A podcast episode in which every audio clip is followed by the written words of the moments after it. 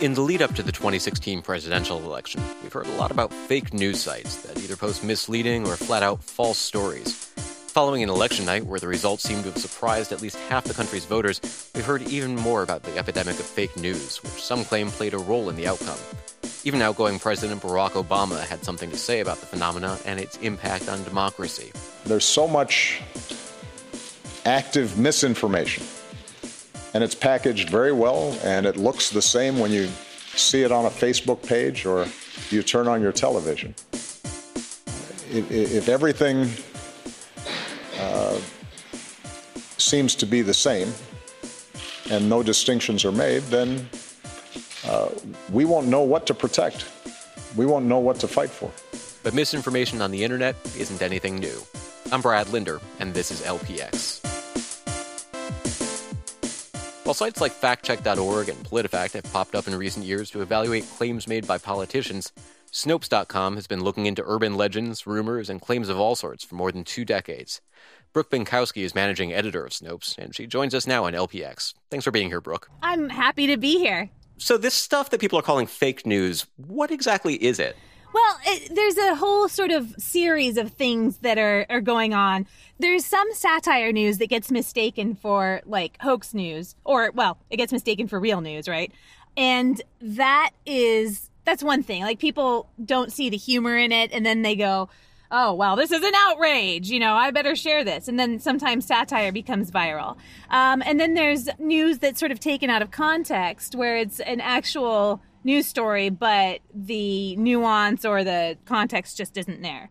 And that's another thing. Um, and sometimes that happens, you know, that's, that's a pretty common thing, sort of garden variety stuff. But then there's the people who just make up stuff and just kind of go to town and write whatever bullshit they want to write and it ends up just like spreading all this misinformation and it's it's pretty dreadful. It's not innocuous at all. It it started out and some of it is still innocuous. It's like oh i don't know scientists discover that we have a second moon you know something like that. Okay obviously not true, but kind of funny, pass it around, goes viral, whatever. But now it's this really sort of racially charged stuff that you see. A lot of it, I would say actually like 90% of it is racially charged in some way or another, even when it's not overtly political, but usually it's overtly political. And it's sort of an offshoot of this clickbait that you see, you know, Hillary Clinton denies being a liar. Click here for more. You know, it's this breathless sort of sensationalistic fake news. And that is a major, major problem that I see. And and I know you've been at Snopes for a little over a year now, but do you have a sense of like, is this something that's really new, or has it been around for a long time? I think that it's been around for a long time. I think it's always been around. I know that it's being recognized all of a sudden as a fake news, as as being a problem, but I really do think that fake news is has always been, you know, there's been propaganda, there's been rumors, there's been like some of the most venal like hoaxes. I mean, it may have had a different form, but it has always existed. People, there will always be people out there who want to be the center of attention and start fake stories or spread false rumors or spread hoaxes because they think it's funny or want to destabilize a government or you know i mean you know how it goes or or people who who just want to be the center of attention and they just want people to talk about them and they have no problem, you know, hoaxing people. And it's just sort of human nature. And what's what's different now is that now there's a more immediate megaphone for them via the internet. Yeah, and, and, and sites like Facebook, you know, you mentioned clickbait. You know, when Facebook really sort of started to take off, it started off as a place where people would go and they would sort of share news about what was going on in their lives and you share pictures of your lunch or whatever. And it really became a sort of big place uh, where people would share news and a place where some people get almost all of their news from. And it led to the rise in sites like uh, Upworthy, where it's like, you'll never believe what happened next kind of news. And what you're saying is like this sort of stuff does really well in that environment where it's something that's meant to shock you, has a headline that sort of shocks you, and you're like, oh my God. And you either click the link or maybe don't even read the article and just like it and therefore wind up sending it on to even more people, right? Right. And I think that blaming Facebook, I've seen a lot of people pointing the finger at Facebook, and I don't have any affiliation with them besides the fact that I'm on social media pretty much all the time. But I do want to defend them because I think that it's it reminds me a whole bunch of every time there's an election, the side that does not win blames the media. And to me, this sort of seems like a kind of blaming the media on steroids, right? It's like, well, here's what happened with this election oh, I can't believe Facebook let this happen. Let's let Google let this happen. You know, and so to me, blaming the media, blaming Facebook, blaming Google, blaming Twitter, whatever, is a mask for the real problem that people don't seem to want to confront. And the real problem is too complicated, I suppose. It's sort of this uh, ongoing issue. And well, first of all, there's an issue of socioeconomic division that's making people angry, and that's been ongoing for years. I mean, that's nothing new. But what I think is the biggest problem in the fake news industry, or the biggest thing that's enabling the fake news industry, is the fact that the real news industry is is circling the drain. I mean, you don't know people don't know who to trust anymore because every news organization seems to have some kind of agenda because they've been playing for clicks for the longest time. And the people who are still there um, in every news organization that i know of and i know a lot of people and a lot of news organizations, they're terrified of losing their jobs because everybody around them has gotten the axe. And so they're doing so much that, of course, they're inevitably going to screw something up, even if their intentions are the best they can possibly be. And then everybody points at them and says, Oh, you see, this is why you can't trust the media. That's why I get all my news from Red State Patriot, ObamaSucks.com, because they are telling it like it is.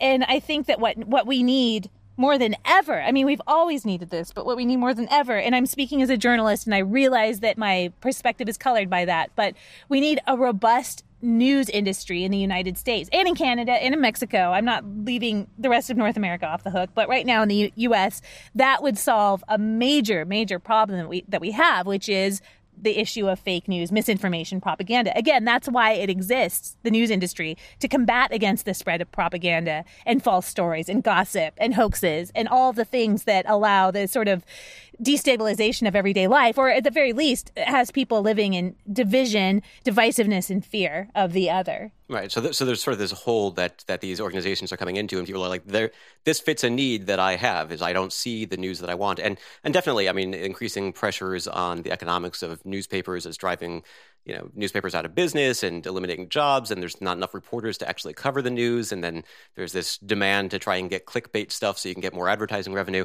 And you definitely see it a lot in smaller areas where you know smaller papers just can't afford to compete. But then i mean it's not like there hasn't been some great journalism over the past year or two right? Like you know the new york times has done some amazing stuff uh, propublica a lot of you know organizations. But then you have these people who look at that and say well that's the fake news. And how do you counter that when people look at sort of 100 plus years of journalistic practice and people applying the tools of journalism to try to get at the truth? And people are like, well, I, I don't trust any of those people. I only trust X, Y, or Z. Obama Red State Patriotsucks.com. Is that a real website? no, I don't know. I'm just putting together all these. I've seen like Red State. Politics. I wouldn't be surprised. I mean, I've seen so many. I would not be surprised. I know, God. It's so Register awful. it now. just right now. Well, like I think what happened there's there have always been as long as I can remember. I shouldn't say always, but throughout my lifetime personally, I've talked to a lot of fringe people over the years because that's kind of, I just, I'm interested in what people on the fringe have to say. And I've talked to, well, I've just talked to a lot of like different people over the years. And there's always been, as long as I can remember, a contingent of people who say, well, you can't trust the government. You can't trust the mo- mainstream media. You can't trust this and that. But it's never been quite so pronounced. And I think that that's, that's a symptom of a major problem. So yes, there has been great journalism, but there's just not enough of it. I mean, any news person who's been in a newsroom, I mean, you know exactly what I'm talking about. It is just dreadful. It's like you go into these big beautiful newsrooms that have four people working in them and they're, you know, trying to churn out all these stories. And I'm exaggerating for effect because uh, I, although I've seen that, I know it's not that widespread, but it's just like the the fact of the matter is journalism takes a lot of resources. Doing it right takes resources. Doing it consistently right takes even more resources. And that's what people have to do. You have to speak the truth and you have to keep saying it even if it doesn't seem like it makes a difference because otherwise you're bending the facts to the will of what people want and that's not journalism. You're doing something else. It's like when you see people doing that and you see papers going the clickbait route it's like no wonder you're not trusted anymore. You know you have to not do that. So um, i don't have an easy solution or anything like that. I just think that that is a big big part of the problem and i seem to be the lone voice in the wilderness talking about it. But to me it seems perfectly clear. And i say this all the time people will slow down to look at a traffic accident not because they want to see horrible things, but because they want to learn. They want to know what happened. And people are just like that. That's human nature. Humans want to learn things. Even the most intellectually incurious person will still want to learn and know about the world that's going on around them. And so what we need is just to put good information out there, you know, like vetted, cited information that shows what we're talking about because the only way we can drown out fake news is to put real news back into the mix. So so that brings us back to what you're doing at Snopes, which is again this organization started about 20 years ago to sort of debunk urban myths and urban legends and has really grown into it still does that, but it does a lot more fact checking of news stories, fake news stories, political claims, and and things like that. How do you how do you go about um, you know proving or disproving some of the things that are out there? Some things are easier than others. Like sometimes they come from known websites that are just hoax news and nothing else. It's just you know when it's not so clear cut, we'll we'll end up like we'll try to find the people who are written about in these fake news stories and calling them. We'll try to pull the pl- police records. We'll try to um, find any public records we can find. For example, if there's something that's going on supposedly around the border, for example, I can just go to the border because I'm very close to it and go check it out and and see. I mean, there's a lot of just old-fashioned reporting that we do, and it seems to be this sort of magical thing to people now, where they're like, "Oh my God, how did you find that out?" Well, we did boots on the ground, gumshoe style reporting, and it's kind of interesting how far out of fashion it is. We also pull academic papers to see if scientists, for example, who are quoted as saying there's no such thing as climate change, actually said that. And we'll go through the cited papers, we'll go through, you know, all of the the things that they've written. And so it's just that kind of stuff, just digging things up and doing research. And it's really time consuming and it takes a lot of resources, but it's so satisfying. There are some stories where it's like he said, she said kind of thing, and there's just no way. And we we have a category for that. We call those unproven, which I call the gentleman's false because they're generally not true. that's what we do. We just report. No, no. there's there's a phenomena that's been pretty widely reported. I think that you know when a false story gets out there and gets shared a lot, and lots of people pay attention to it, and then it later gets proven to be incorrect. Quite often, those debunking or, or fact checking reports don't get shared nearly as widely. And so, can you put the cat back in the bag? We try to. I mean, it, it takes more time because, you know, these fake news stories have been specifically written to upset people and get them going and get them shared. We, you know, reality can't compete with fantasy. And so we have to like say, just say the same thing over and over and over and over and over and over and over and over and et cetera, et cetera. And sometimes it just doesn't work. Sometimes people just really, really want to hang on to their ideas about the world. And with people like that, I mean, we, you can't force people to think a certain way, but all, you can put information out there and make it available. And I truly believe that that does more than forcing them to do anything anyway. It just takes more time. So, so you know, let me put two headlines out for you, and you tell me which one's going to get more links. Did the Clintons kill off their political enemies, or the Clintons did not kill off their political enemies? I mean, it's so much sexier to think that you know the, this political family was going around performing like Sicario type actions.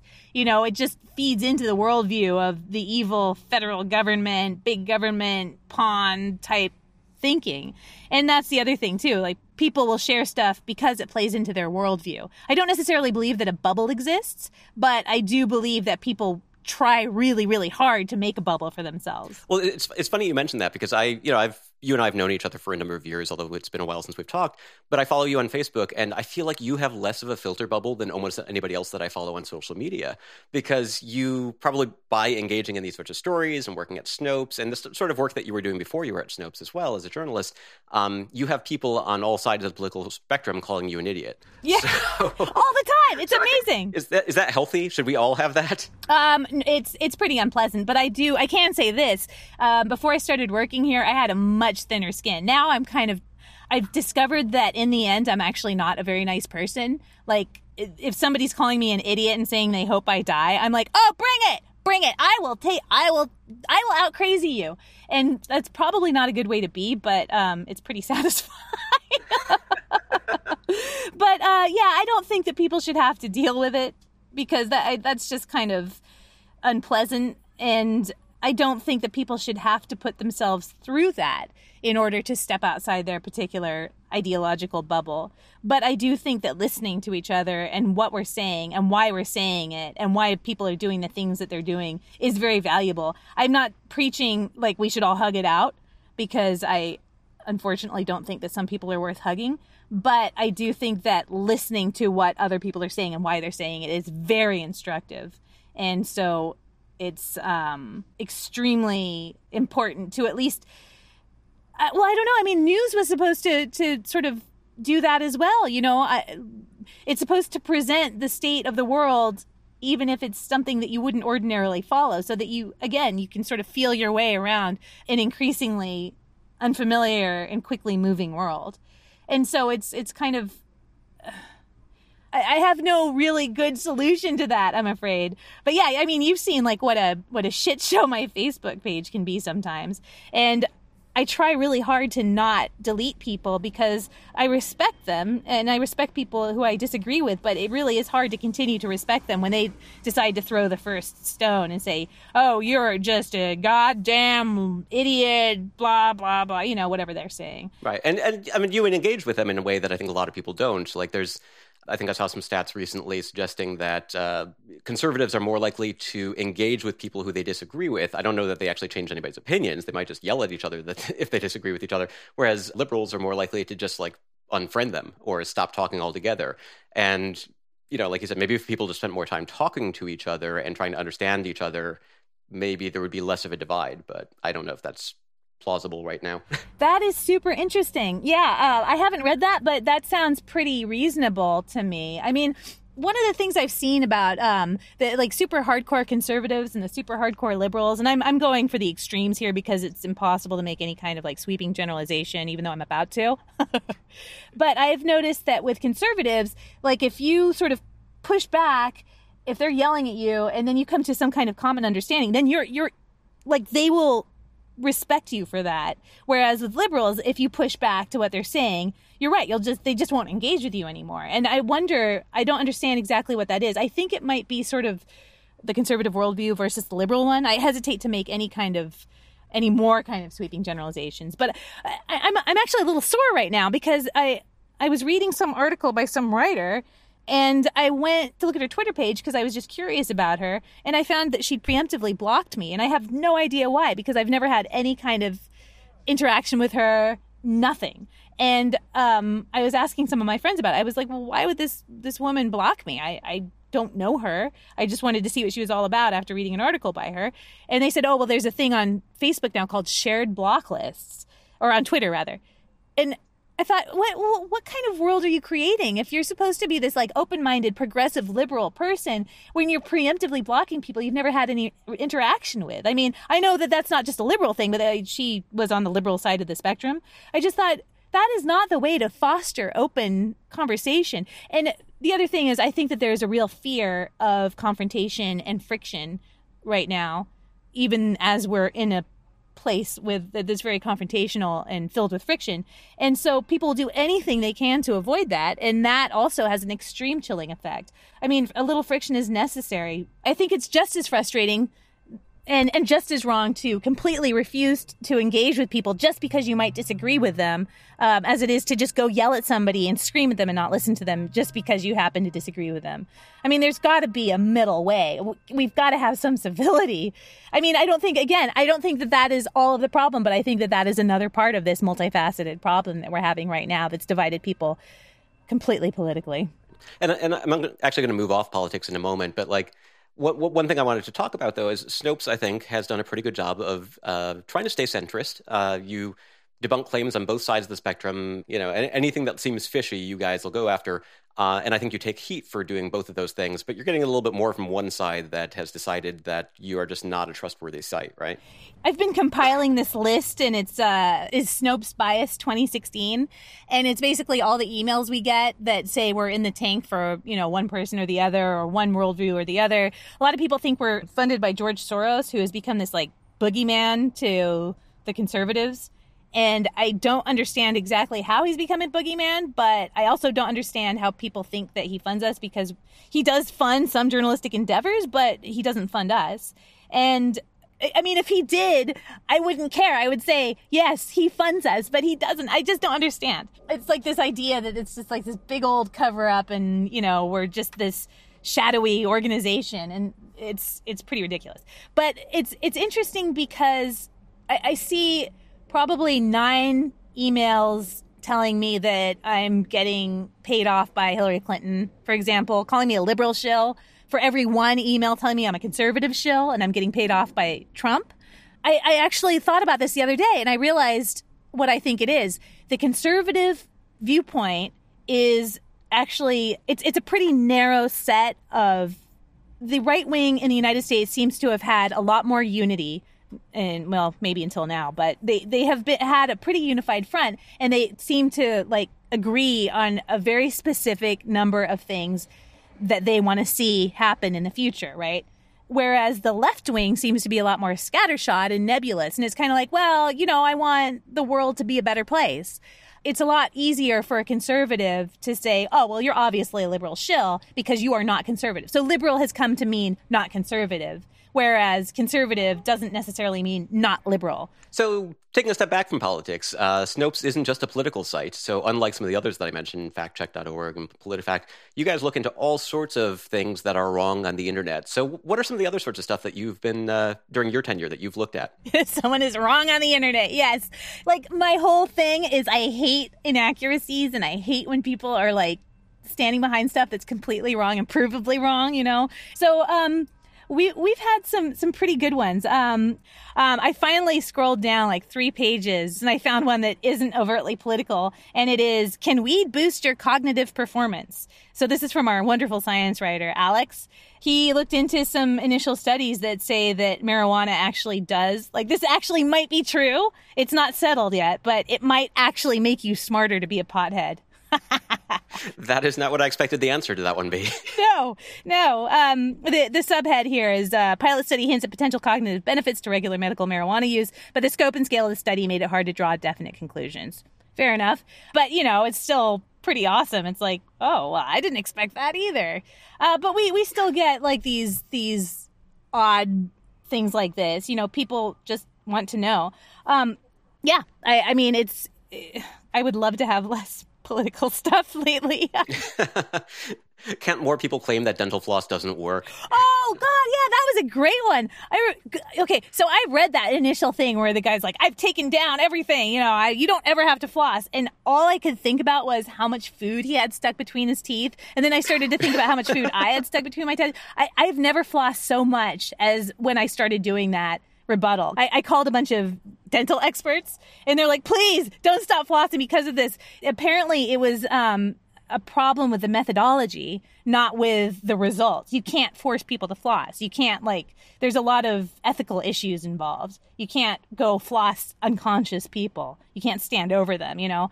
And so just because it's not provable doesn't mean it's not necessarily a good thing. And so I was just after talking to them and like reading through the results and everything, I was horrified by by people not flossing because they don't have to anymore. I'm like, oh, right. And I feel like the scientific method is one of those things that's really difficult. Like if you're reading science journals or or even you know Scientific American or magazines that are really specifically about those topics.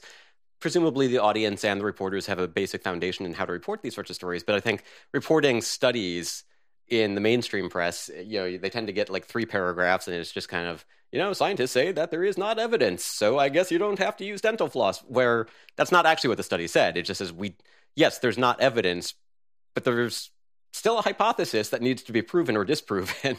Yeah, it's just people don't understand how science works. They think that scientists are, I don't know what they think scientists are actually. I think they're, I actually don't know. I was going to say they think sh- scientists are all shills, the ones who are like really conspiracy minded. And then I thought, well, you know, there are a lot of shill scientists out there. So uh, I don't know. There are a lot that are funded by organizations that they're doing studies for. And yeah, no, I mean, that does exist. That is definitely a problem. And it's one of the things that you need to consider when you're looking at scientific studies is, you know, did the one that say that chewing, you know, candy doesn't give you cavities, was that funded by the candy company, right?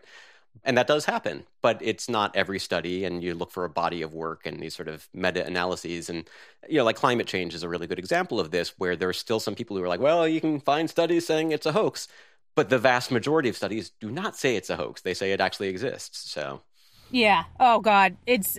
And then, you know, there's this sort of idea that has come up in the last, I think it's relatively new, um, where you you have to provide the opposite side and it's not actually true neutrality. It's it's finding an opposition voice to whatever it is you're reporting about. And i think that that was like the first sign that things were about to get bad within journalism this idea oh well we have to provide balance. So here's this here's 99 scientists saying that the climate is changing and it's really bad and it's anthropogenic and that we need to do stuff to like clean everything up and what do we have to lose anyway even if we do. And then there's one guy over here who's going actually it's chemtrails and so he gets like this, oh, the chemtrails people. He gets, you know, equal time. And then that's, it makes it seem like his ignorance is, is worth the knowledge of 99 people. And that has been a major, major problem. And I think that that began well, I know that that began because journalists were not given enough time to do their own research and sort of filter through, sift through the nuance on their own. It's so much easier to just go to some loudmouth who disagrees with the status quo because you, you just talk and they want to talk to you. They've got a, an axe to grind, so you might as well just call that person and be like, "So, um, why doesn't climate change exist?" Oh, it's a conspiracy, China, whatever, this and that. And, um, you know, it's, uh, that's a really subtle but incredibly damaging thing that, you know, the, that balance versus neutrality versus actual context. I believe the, uh, the experts call it false equivalence. And I mean, coming from you and I both have backgrounds in broadcast, and you know, I think of these like 45 second stories that you get on on news radio. And in that story, if you want to include multiple voices, each voice gets like 10 seconds at best. And so there's no really good way to do that. So like there's a way that if you had a you know one hour documentary, you could throw in that climate denier. Go ahead and throw in that climate denier. You're not necessarily putting them on equal footing with the 15 other people you're going to interview for that. You're just like, well, this is what some people believe, but just so you know, here's all these other people who don't. But it's really hard to do that when you have limited space, limited time to work on the story. You've got journalists who need to crank out six stories a day which you know i'm a blogger. That's what i do now too is crank out six stories a day. But i try to pick and choose ones that i can actually do justice to so. Yeah and that's cool. I mean that's a that's a great thing that you you know if if it's subject matter that you know and that you don't need to spend a lot of time learning about that's fantastic.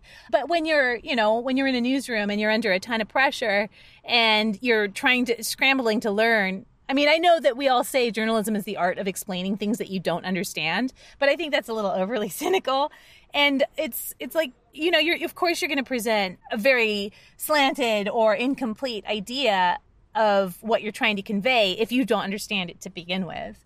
How could you not? And if you're not given the time to do it. And I, am I'm, I'm trying really hard not to blame actual journalists because i don't think journalists are the problem. I know tons of really committed really talented extremely intelligent journos. I mean, I know some idiots too. Let's, I just want to be fair. Let me give you some balance. Um, but the vast majority of journalists I know are committed and impassioned and just really want to learn and write and, you know, they they want to be journalists. And so I, I, don't want to come down on them but when you're desperate for work you or your wife or whatever just had a baby you've got mouths to feed you've got you know a mortgage to keep up and you don't know if you're going to have your job tomorrow you're going to do whatever you're told to do and you're going to just suck it up and do it. And um, that culture of, of fear and toxicity is just it's filtered through to, to news reporting in the worst possible way. And i cannot emphasize enough how much I think that that is part of the problem. I know I keep saying it and hammering it, but that is my specific axe to grind because I've seen this fake news creep in and all these rumors and the clickbait and all this stuff happen not long after all the layoffs really started to kick in in 07, 08. And it's been difficult. And we're, we're in the age now, it's not post truth. We're in straight up propaganda at this point.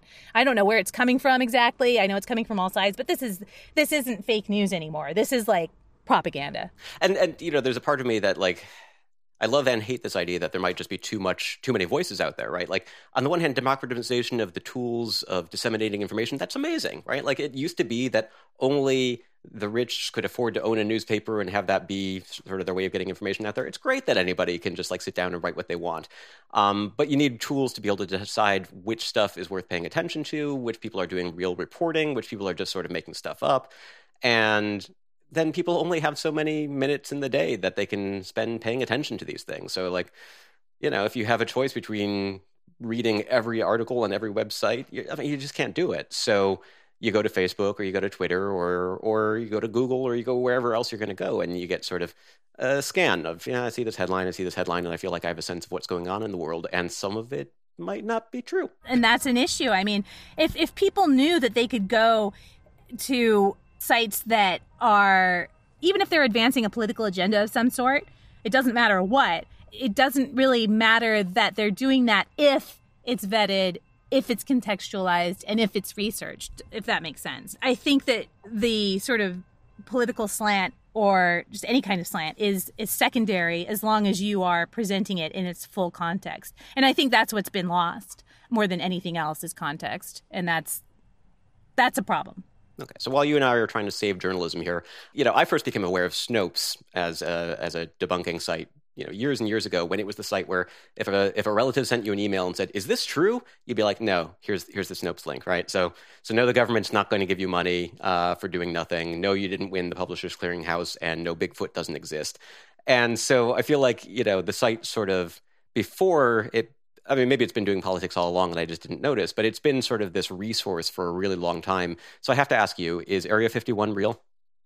Oh God, I hope so. I've got no answer. I don't know, but wouldn't it be great if it was? Like anything that challenges my idea of the world, like and shows me that I still have a lot to learn, makes me so happy. And if Area 51 indeed exists and well, you know what? Where's the mothership? Come on.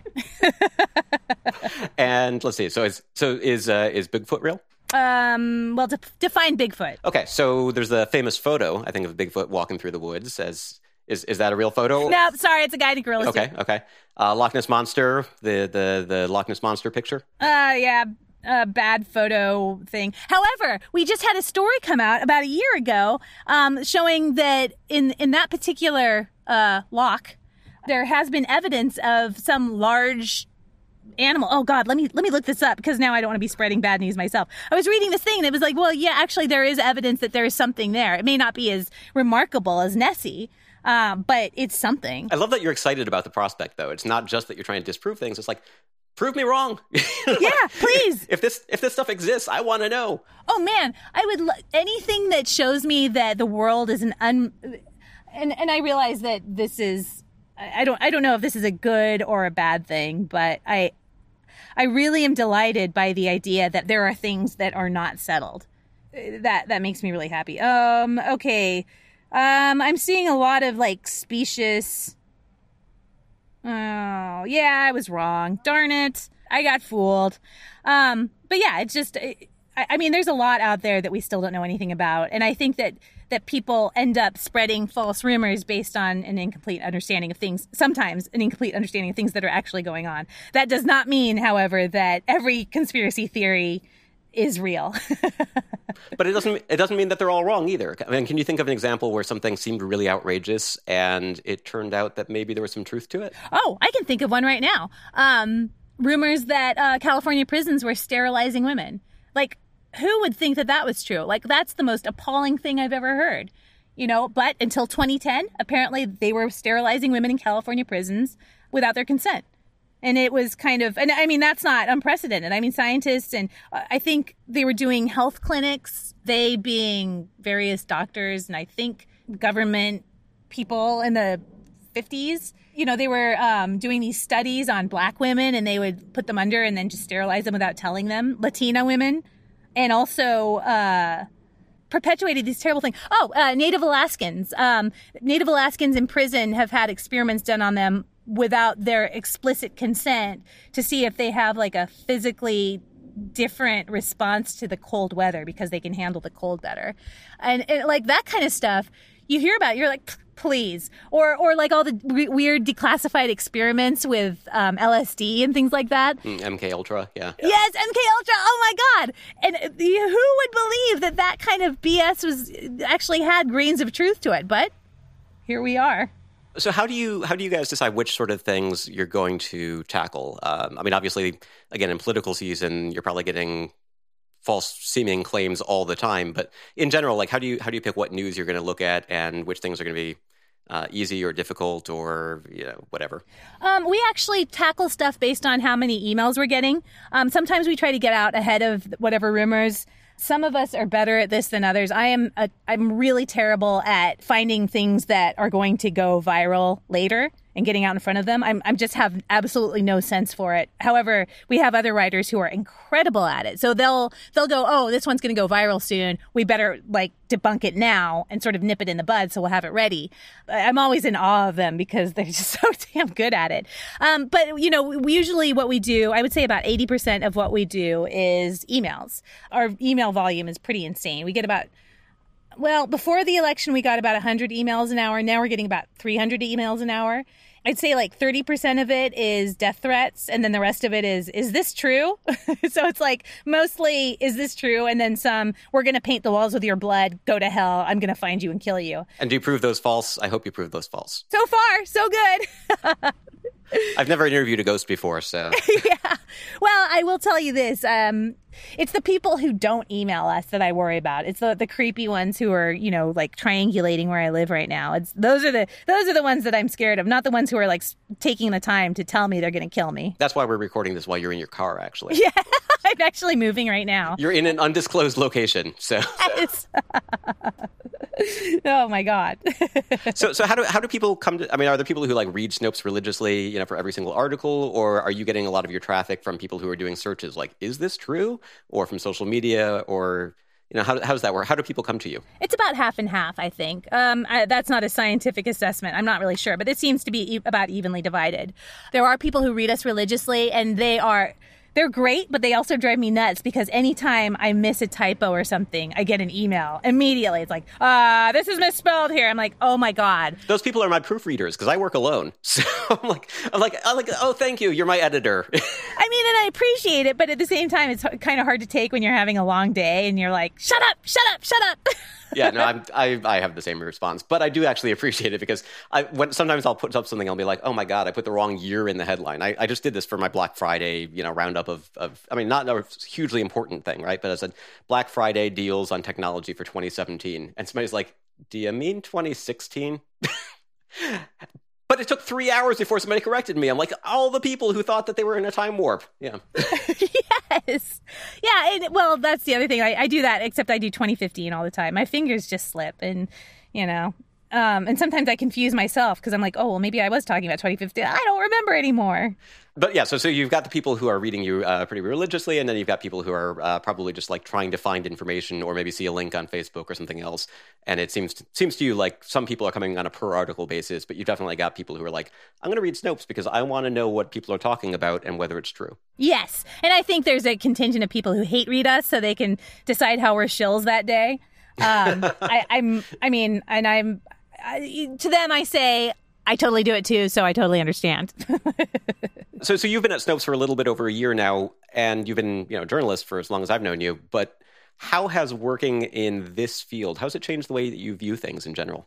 Well, um, honestly, I've learned that. Um, a lot of people who think they know how to do research don't know how to do research at all, which I find incredibly disturbing, especially when it's journalists.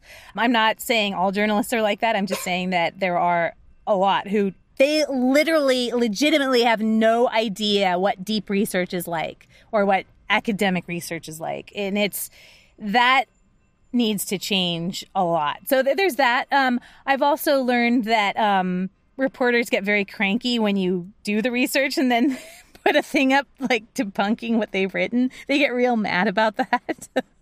I can't imagine why. I don't. We're not calling them out specifically. We're just like this story is wrong. We're not saying this story is wrong and you you totally fucked up, you idiot. Yeah, you are a horrible person, and yeah, no, we all make mistakes. And but but like you said with the typos, nobody wants to admit that they made the mistakes. They're like, can't you just quietly help me fix it, and then nobody will know. Oh oh god, and I've gotten. I actually screwed something up last year. I got really overconfident with some of my research, and I um I used some some outdated research, and then I just kind of like did some analyze. I like analyzed uh, this is so embarrassing. I should not even bring it up. But I analyzed um, the origin of the word guacamole. Like there was a story going around that it meant testicle juice in, um, in Nahuatl. And so I was like, well, this is my purview. I'm, you know, I'm, I've got a degree in linguistics. Like I totally, so I went off uh, like all on my own and did all this research and emailed all these linguists who never wrote me back. Well, they wrote me back eventually, but, um, and I got something wrong. And it was like, I misread the root of part of the word. And I got like this awful blog posting from some PhD in linguistics calling me out by name and going through like all the reasons I was wrong. And I, I apologized and I updated it and I linked to the blog posting, which I hated doing, but I felt like I had to. And it, it was just, oh my God, it was so painful and awful. but that's really kept me on the straight and narrow and reminded me to do deeper research and to not put stuff out before I think it's ready. And so that has really made me even more vigilant in the past year. Yeah, I think I think we all need to make mistakes in order for that to happen and it's it's painful, but it's important I think because journalists are people and if you're going to strive for perfection like you're not going to get there, but you can get closer by making mistakes and learning how important it is not to make as many of them that you could have avoided. Oh God! For for about three days after that, I would I like had that horrible. I would wake up at three in the morning. I'd be like. Oh, it was a new job too. I mean, that was part right, of the right. problem. And this is a story about guacamole. It's not a story about you know political assassinations or alien invasions. Um, but you're bearing the lead here. Does guacamole mean testicle juice? Not really. It, it kind of, sort of. It's basically like slang. It, it would be something that people like 12 year olds would say. They'd be like, haha, it means ball juice. Haha. Basically, it means um, oh God, what is it? Mole is like a a stew and avocado, the word it sort of means testicle, but it's like you're saying huevos in or, or balls instead of testicles. It's like this, you know, they kind of look like them, so they'll they'll just be like, oh, look, my my avocados are like whatever they're saying. I got kicked in the avocados, you know, um, and so it's it's kind of like kind of. It's it's just silly slang. It doesn't officially mean that. It's just one of the connotations. And that was where i screwed it up. And oh god i can't even talk about it. Ah! Well thanks for revisiting this difficult time with me. I'm um, gonna go home and cry now. So um cry testicle tears. Anyways um i don't even know what i'm saying anymore. So, so so so you know sort of getting back to i guess what was a major theme of this conversation before we wrap up um are you hopeful or pessimistic or like what's your view on sort of the future of fact-based reporting at this point? I don't know. It's not looking good. I, if if the past 10 years are are any indication. You know, a lot of people are calling me right now about this post-truth era thing and I'm using it as sort of my soapbox because I really really think that this is something that has to be addressed by people in the higher echelons of media companies. You have to allocate more money and resources for journalism to be done. You can't just squeeze more stories out of some sleep deprived person. But I, I, I, don't know if anybody will listen. I'm hoping they will. I, I just don't know. Um, if they if they're on the side of actual news and you know making the world a better place and factual information, then they'll listen to me. But uh, I don't know. I, I, I don't know. Brooke Binkowski is managing editor at Snopes.com. Thanks for taking the time to speak with us. Thank you so much. It was such an honor. You can find more of Brooks' work at Snopes.com. And you can visit LPXShow.com to find out more about this podcast, listen to past episodes, or find out how to follow us on social media, or send us an email. You can also subscribe to LPX in iTunes, Stitcher, Google Play, or anywhere else that you can find podcasts. And if you want to help support the show, you can make a donation to our Patreon campaign at patreon.com slash bradlinder. Thanks for listening to LPX. I'm Brad Linder.